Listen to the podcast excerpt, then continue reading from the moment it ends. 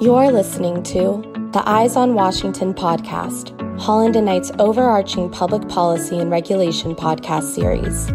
Our public policy and regulation group has an ideal combination of lawyers and lobbyists with a comprehensive understanding of the federal policy and regulatory process.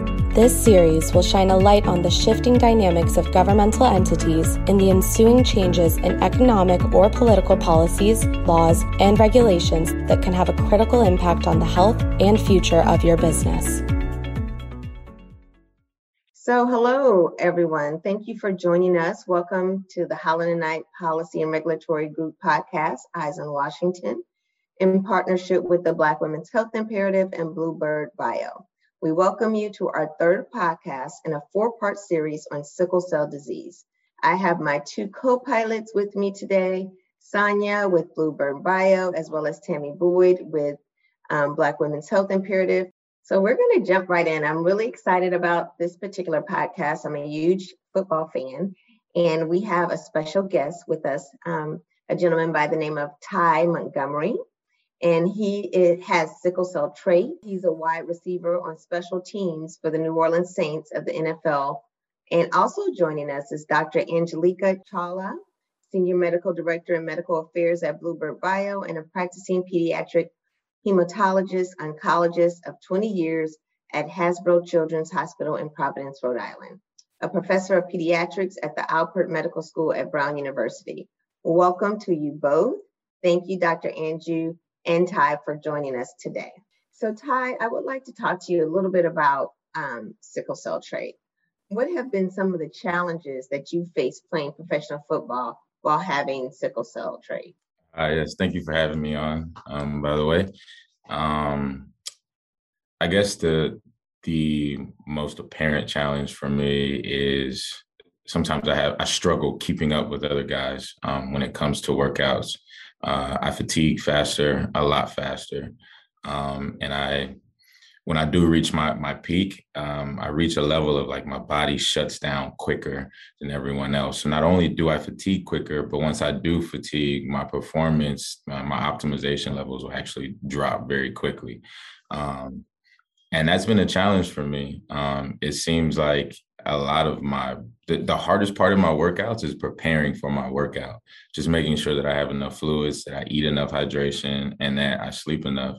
Um, a lot of guys you know especially in college they go out they drink they can stay up till four o'clock in the morning and then go get a workout in and it's not a big deal but my body will quite literally shut down if i do those things. And so for me it's it's just preparing for a workout um, and just making sure that I don't fatigue. But it's it's a challenge because I will fatigue quicker and my body will shut down. Well, so can you share with us when you found out that you had sickle cell trait? Um, I know, for instance, just personally, my husband and my daughter have sickle cell trait, but it was my understanding that that didn't really mean anything. It was like, oh, you have the trait, but you're in good, you're good because you don't have the disease. But just hearing your story, clearly that's not the case. So I, I would love to hear when you found out and was it through sports or when you were a child? Um, it was definitely through sports, and I found out when I was in college. And when I when I found out, it made sense. Um, I was blessed enough to have a training staff and a team of doctors, like I had at Stanford, that wanted to test um, the black kids on the team and educate us about what this means and what this is when I was in high school, I was hospitalized twice for for full body cramps, and my body would still cramp even if I drank three or four Pedialytes before the game. I mean, my pee would be clear, but my body would still cramp, and I would get in trouble by my high school coaches, and I just always felt like it was my fault, something I was doing wrong, and I couldn't understand. But once I was told I had to trait, then it all made sense to me. And I'm thankful that um, the people at Stanford educated me and they, they really helped me a lot because it is more than just drinking enough water or making sure you're hydrated before the game and checking the color of your pee. You really, you have to sleep, you have to eat, you really have to live a different lifestyle in order to perform consistently. Well, Dr. Anju, I see you shaking your head. Um, is this something that you these this sounds familiar to you. You hear a lot of this, particularly being a pediatric doctor. Yeah. So again, um, especially in my earlier days when we didn't have newborn screening, um, many of my folks didn't know they had sickle cell trait, so or sickle cell disease, and went off to play a sport. And again, we have stories of some of our kids who say their teammates just felt that they were weak. They they didn't belong there. Why were they trying to keep up?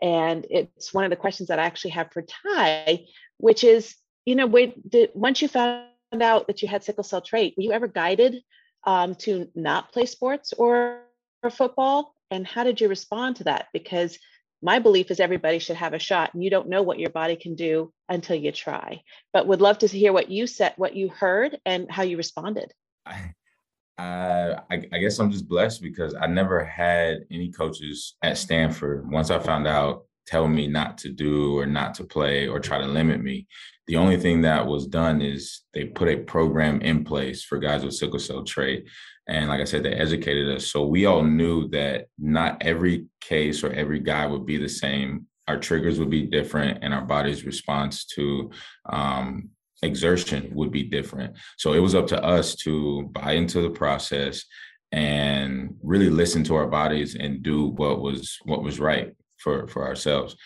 And I did everything I could to listen because I wanted to play and I wanted to keep up. But I will say it was definitely tough and I try my best not to talk about it because I didn't want my teammates to look at me differently. Wow. So I was wondering, um, Sonya or Tammy, did you have any questions um, for Ty or Dr. Anju. Ty, can you talk to us um, a little bit about your work with your your foundation, um, the Be the Match campaign, and the National Donor Match Foundation, um, and why is it so important to you to encourage people to join the registry to help fight sickle cell disease um, and leukemia? Yeah, I just want to get rid of the stigma that's like behind it. I don't I don't want any any black kids to be or feel limited by anything that's going on um, within their body that's out of their control. Um, and on top of that, once once I was once I learned and I was educated, I know I'm like beating that word to death, but I think it's I think it's really important to be educated.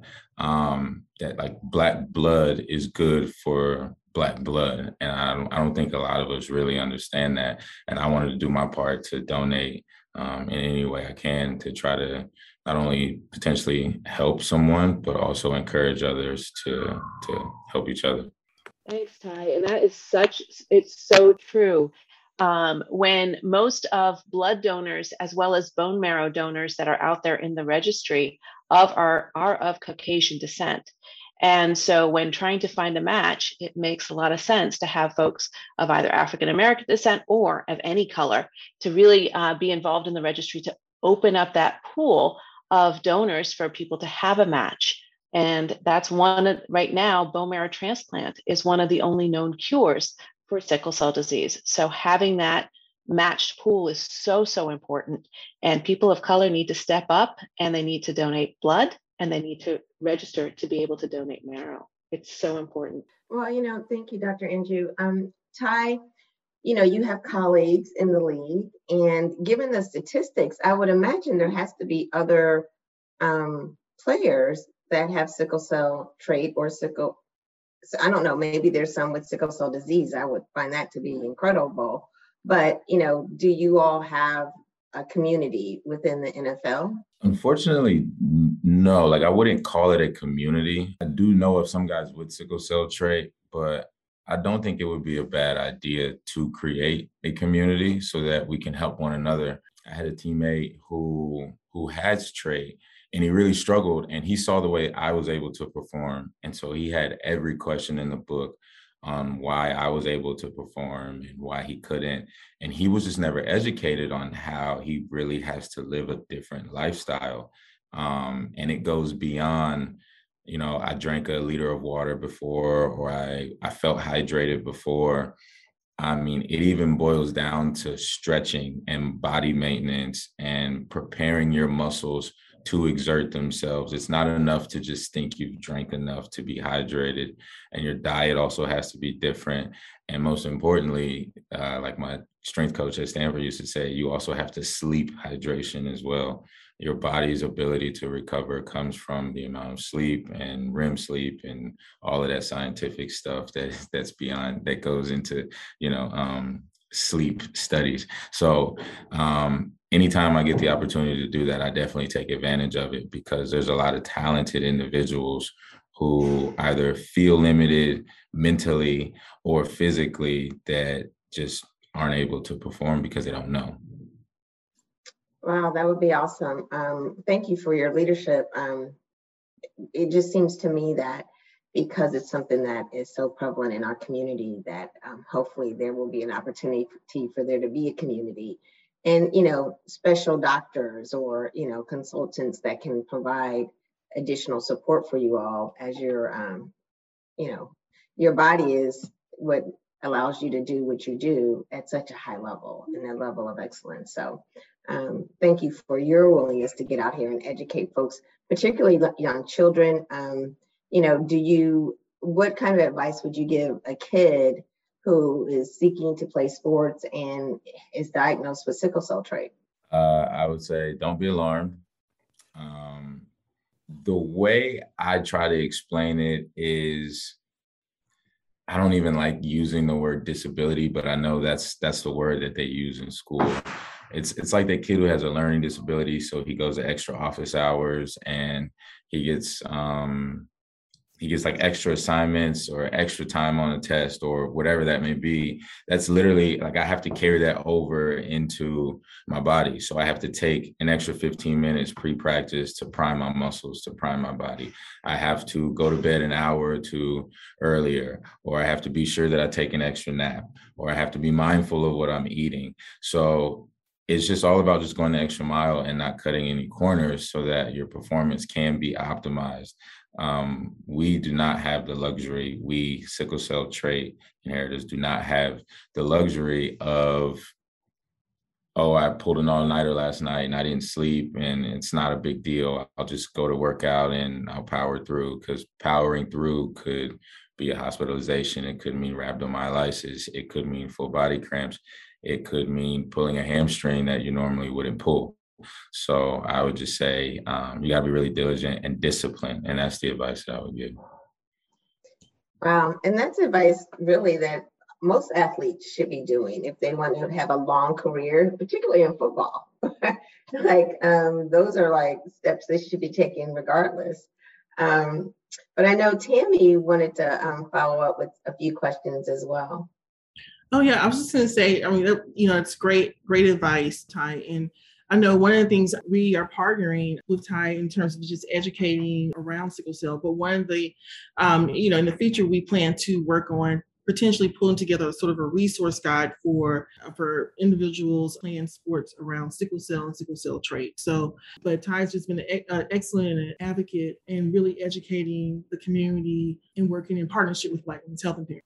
And, and, and Dr. Anju, can you just break down for us a little bit the difference between sickle cell disease and sickle cell trait? So, with sickle cell disease, it means that you have uh, two copies of a gene in the hemoglobin gene, which is a protein that carries oxygen um, through the blood. And it actually is what's in red blood cells to make them red. Um, but you have two copies of that gene. And with folks with those two copies of that gene, all the, the hemoglobin that they make is abnormal and it functions fine, it works well unless the oxygen levels go low. Um, and oxygen levels can go low when you're at high altitudes or if you're scuba diving, if you're doing extreme athletics, if you are um, having an infection or a fever, or you know you actually get dehydrated, which is why we emphasize hydration so much. So when the oxygen comes off, then the hemoglobin stacks on itself and causes um, sickling of the red cell. And that red cell, that sickling red cell, is what can get stuck in the muscles. It can get stuck in the bone. And that's where the pain can come from. And that's where cramps can come from. When you have sickle cell trait, instead of having two copies of that gene, you only have one copy and you have one normal copy. So, with that being the case, only half of the hemoglobin in the red cell is actually sickle and the other is normal. So in that case, the amount of breakdown that those cells go through is much, much, much, much less. it used to be that we would call this a carrier state, where the gene itself didn't cause problems or disease in the person unless it was paired with another gene. So this is because it's part of the genes, this is a genetic disease. So two people with sickle cell trait come together and they have a child that has two copies of S genes, then that child will have sickle cell disease. If they get the copies of the normal genes, then what you may see then at that point is a um, what they call AA or normal, where they don't don't have a child with no carrier. But there's a two out of four chance that the children would also carry sickle cell trait. So that's the difference. I will say that sickle cell trait is no longer being looked at as something that is not um, is completely benign and only a carrier state, because like with everything else, there's a spectrum. And most people with sickle cell trait have no problems. They don't notice anything. They they get on their lives with no problems. But when people are really pushing their hemoglobin to the limit, such as an athlete at this level, then it can cause problems. And so it's one of those things that you have to prevent to prevent those problems. You really have to take some extra stre- steps to keep that hemoglobin oxygenated so it doesn't sickle. Oh, that's very helpful. Um, because as you just stated, I always thought it was kind of a benign state, like, oh, you have the trait, but you don't have anything to worry about. And that's kind of the approach I took with my daughter. Like, oh, she's fine. She just has the trait. But, you know, we've been fortunate enough this last year um, that there's been so much more education. There was a series in the New York Times on sickle cell and sickle cell disease. And that's when I realized, like, oh, maybe I should pay a little bit more attention to this. Um, she's a ballerina. I don't know if she's putting out as much exertion as you are on the field, Ty, but um, I'll definitely continue to keep watch. Um, the other question, Sonya, I thought you may have a question or two that you wanted to to address. Sure, and I wanted to um, also compliment and um, give tremendous um, applause and praise to you, Ty, for all that you're doing. I know one of your mottos is living to love or live love. And I, I just think all that you're doing in regards to helping educate and use your voice and, and use your status as a tremendous football player to help educate folks on sickle cell trait and sickle cell disease really needs to be recognized. So just wanted to thank you for that and thank you for your positive life message. And I think you started your own podcast too. So it's kind of almost like who doesn't have a podcast now? I mean, I mean, I even am allowed to be on one. So apparently everybody, if I'm on one, everybody can be on one. But I just wanted to say thank you. So I also did want to ask you, Anju, for all the work that you're doing, obviously through Bluebird and then as a practicing pediatric hematologist, kind of what do you see on the horizon? I think we finally have seen there's um, been some, you know, improvements and some new treatments available for people with sickle cell, which are helping address their quality of life. But I think there's quite a few things potentially on the horizon and potentially some curative treatments. So would love to hear a little bit more about that from the medical perspective, if you can give it to us in a layman's term. We're learning a lot more about sickle cell trait. Um, it's one of those things that I want to echo what Ty is saying as far as it's important to know that you have trait. It's important to make the changes and do what you need to do to keep yourself healthy, as well as understanding what you can pass on to your children. Um, and just to be aware, it's again, it's not a life sentence, it's not a terrible thing to have, but there's things that you can do to make your life better for longer. For sickle cell disease, where you have two copies of that S gene, um, folks have a lot more difficulty and at a much younger age. And what's been really exciting that um, Sonya is pointing out too is that there's been so many advancements over the last 10 to 15 years, um, but they were really focused on newborn screening, education, immunizations. And then we had one drug, hydroxyurea, that came out to increase alternate types of hemoglobin to help dilute out that hemoglobin S. What's been really exciting is that over the last three years, there's been finally new medications that really direct against different aspects of sickle cell disease that have come about. Um, and these are ongoing medications. Other advancements that are happening as well are things like bone marrow transplant. We're getting um, much more understanding. Many more people are undergoing bone marrow transplants. There's been advancements in preventing complications of transplants, such as graft versus host disease. And so there's a lot more hope about using transplant for curing sickle cell disease. And then finally, again, with what Bluebird Bio is working on, as well as other companies, as well as other academic sites, is gene therapy for sickle cell disease. And in this case, what we do is we take the blood stem cells, the cells that are in the bone marrow that make red cells, and actually change genes to counteract that hemoglobin S gene. And when that happens, stem cells, you put them back into the body. Um, and when you do that, hopefully, the idea is what's under study is what's um, you'll get, um, and again, healthy red blood cell forming out of those blood stem cells. And hopefully, with that, we can either turn people to having no sickle cell disease and maybe even shifting them into a more of a carrier state uh, at this point in time. So that's kind of the hope. There's so many things that are happening for sickle. Um, this is the right time, and this is the right time for everybody to become more aware of both sickle cell trait and sickle cell disease and what's out there and what can be done. Thank you again, Ty, for, for your partnership and collaboration. And if folks want to learn more information about um, sickle cell um, and also BWHI, you can go to www.bwhi.org. And I'll triple echo everybody's um, praise of you, Ty, and your, your leadership, because I do think it's so important, critically important, especially for young people who obviously look up to you and can see that there's all these opportunities and things they can still do despite whether they have sickle cell trait or actual disease. Uh, I also love our partnership with BWHI and the work we're doing there and their leadership and trying to help address health inequities and particularly for the people with sickle cell. And if you want to learn more, I'll send you to sparksicklecellchange.com. Well, thank you, Sonya. And Ty, since you do have a podcast, we'd love for you to shout it out so our listeners can go check you out when they have a free moment? Oh man, I was not expecting this at all. But if anybody's interested, I do have a podcast with my friend, my brother, who's also my pastor. Um, it's called Thou Shalt Catch These Hands. Um, what happens when I turn the other cheek? And we have a lot of fun doing it. It's just normal conversations that we would have, and we decided to record them and we just try to bring scripture into the everyday life into today's time and just try to make it relevant. So we talk about anything and everything. Nothing's off the table. We are christians but we are not jesus himself. So we talk about it because we have a life to live.